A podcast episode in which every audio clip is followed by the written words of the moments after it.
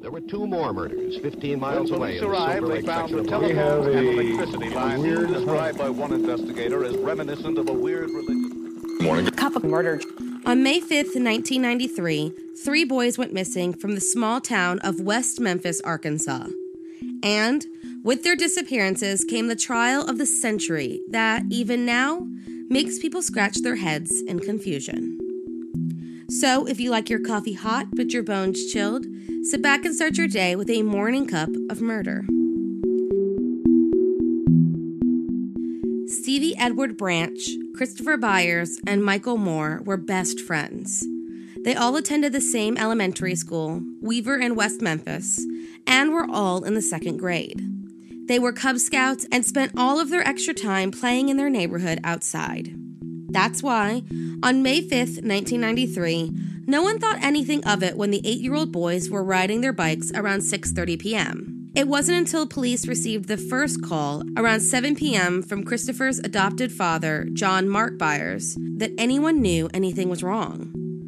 They were last seen just 30 minutes before after Stevie Branch's stepfather, Terry Hobbs, called the boys inside. Searching that night was limited, but by the next day, people were out in full force looking for the little boys. A human chain was formed to canvass the Robin Hood Hills neighborhood with no luck. At least not until 1:45 p.m. when a patrol officer spotted a small black shoe floating in a muddy creek that led to a major drainage canal in the neighborhood. After the search was relocated to this area, the bodies of the three boys were found in a nearby ditch. They had been stripped and hogtied with their own shoelaces, their clothes found in the creek twisted around sticks that were pushed into the mud. Chris Byers had lacerations on various spots of his body, mutilations to his scrotum and penis. The other boys died from multiple injuries and drowning. And while there was some sperm found on a pair of pants recovered at the scene, the boys did not show any signs of rape despite earlier statements. Now, police already had a lead that initially they wrote off. On May 6, 1993, just before the boys' bodies were found, a woman named Vicki Hutchinson was brought in for a polygraph test about an unrelated theft charge. While she sat and answered questions, the test was interrupted by her six year old son, Aaron, who was distracting his mother. This boy was a playmate of the three missing boys and mentioned to the detective administering the test that the boys were killed, quote, at the playhouse and gave a location, though this information over the years would change altogether. This is exactly where their bodies were found just a few hours later. When pressed, Aaron also stated that he saw the murders and that they were committed by Satanists who spoke Spanish. Once the murder of Satanists and cult got brought into the mix, police had a name in the back of their minds Damien Echols. Damien, who had interest in the occult, was 18 years old at the time and no stranger to the police. He had a previous arrest under his belt and was a high school dropout. His family was frequently visited by social workers, and he once ran away with his girlfriend and broke into a trailer. He spent time in institutions and suffered from serious mental illness. He was brought in for an interview on May 7th and given a polygraph test. When asked if he was involved in the murder, his answer of no showed signs of deception. Then, in an interview on the 9th, Damien mentioned that one of the boys had been mutilated, information that had not been made public. This was seen as a major incrimination, and Damien became their number one suspect, though they didn't have enough to fully charge the boy. A month passed with little progress, but police continued to zero in on Damien Echols. That's when Vicky was brought back in and asked about the man who was on their suspect list. According to later interviews, Vicky said she tried to play detective and help out the police. She asked a neighbor and school acquaintance of Damien's, Jessie Misskelley, to introduce her to Damien. She told the police, and they asked her to meet with the boys once again, but this time plant a recording device. Damien said nothing incriminating on the tapes, and they were later deemed as inaudible, though Vicky later claimed they were in perfect condition when she handed them over. At some point, for whatever reason, this same woman told police that she, Damien, and Jesse attended a Wiccan meeting and that Damien had drunkenly confessed to killing the boys. Something that, at this point, is apparent in this case is that people, civilians, and police lie, or bend the truth. Whether it be maliciously, accidentally, or because they feel threatened, we will never know. Jesse Misskelley was the next to be brought in for questioning. Despite his very low IQ and lack of parent support, police questioned the 17 year old for 12 hours.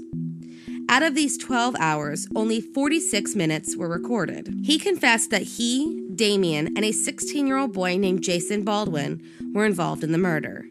He quickly recanted his confession, claiming he was scared and intimidated by police, and many argue that he did not understand his Miranda rights.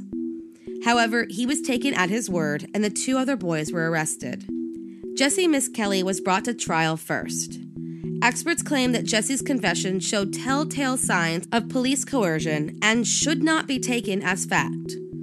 Also mentioned was a potential other suspect, a black man who was seen entering a local Bojangles on May 5th at 8:42 p.m covered in blood and mentally disoriented. The police were called that evening to remove the man, but he left before they arrived. When the bodies were found, the manager called police stating that there may be a connection. Detectives took some blood samples from the walls where the man had touched, but those samples were lost. On February 5, 1994, Jesse Misskelley was convicted of one count of first degree murder and two counts of second. He was sentenced to 40 years in prison. Next to be tried were both Damien Echols and Jason Baldwin together. They were accused of having knowledge about the murders in connection to a satanic ritual, but their lawyers stated that everything they knew was limited to what was on TV. Not just that, but the incriminating details that Damien knew during his police interviews were heard while officers were loudly discussing the details of the case.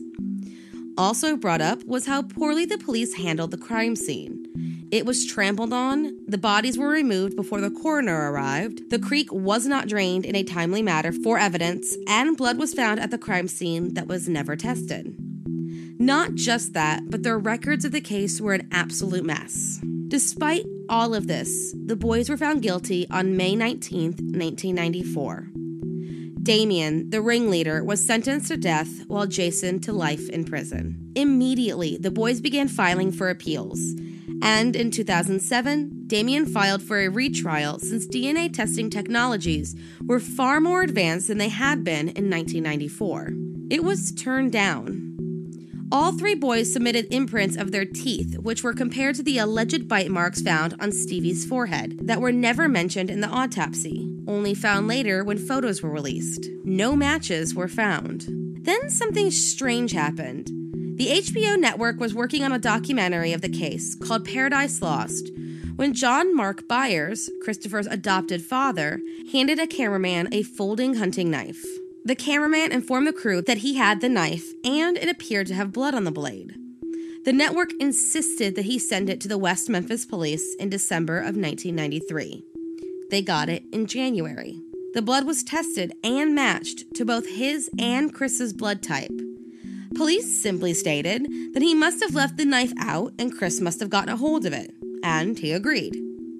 John agreed to a polygraph test during the filming of the documentary sequel, which he passed but was under the influence of several medications. Oh, and remember that bit about the bite marks? John had his teeth removed in 1997, with conflicting stories about the reason. In 2003, that ever so helpful Vicky Hutchinson came forward and stated that everything she said, every word, was a lie. That the police implied that she did not say what they wanted, that there would be consequences that when she came to the station once, the officers were using photos of the boys as dart targets. When the DNA was finally retested, it didn't match any of the boys. But a hair found in the knots used to bind the victims matched Stevie Branch's stepfather, Terry Hobbs. In 2008, there was jury tampering discovered, and as the years went on, more and more information came forward that made it abundantly clear that these boys were set up. On August 19, 2011, the three boys were released and entered an Alford plea to a lesser charge. They were sentenced to time served and released. To this day, no one really knows what happened to the three little boys in West Memphis. Even the families of the victims are divided on where to place the guilt. Some are adamant that Damien, Jesse, and Jason had nothing to do with their son's death. It is clear, though, that something was going on behind the doors of the West Memphis police station. Thank you for joining me in my morning cup of murder. Please join me again tomorrow to hear what terrible thing happened on May 6th. Don't forget to rate and subscribe and let me know how you like it.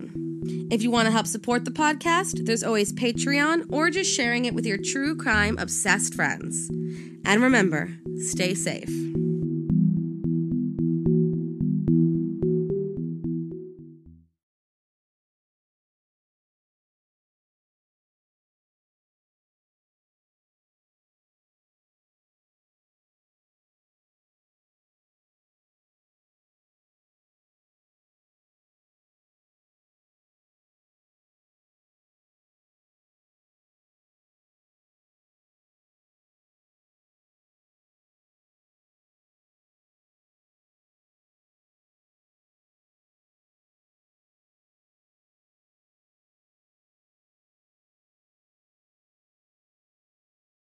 Thank you for listening to Morning Cup of Murder. This is a daily podcast that tells you what happened on this day in true crime history.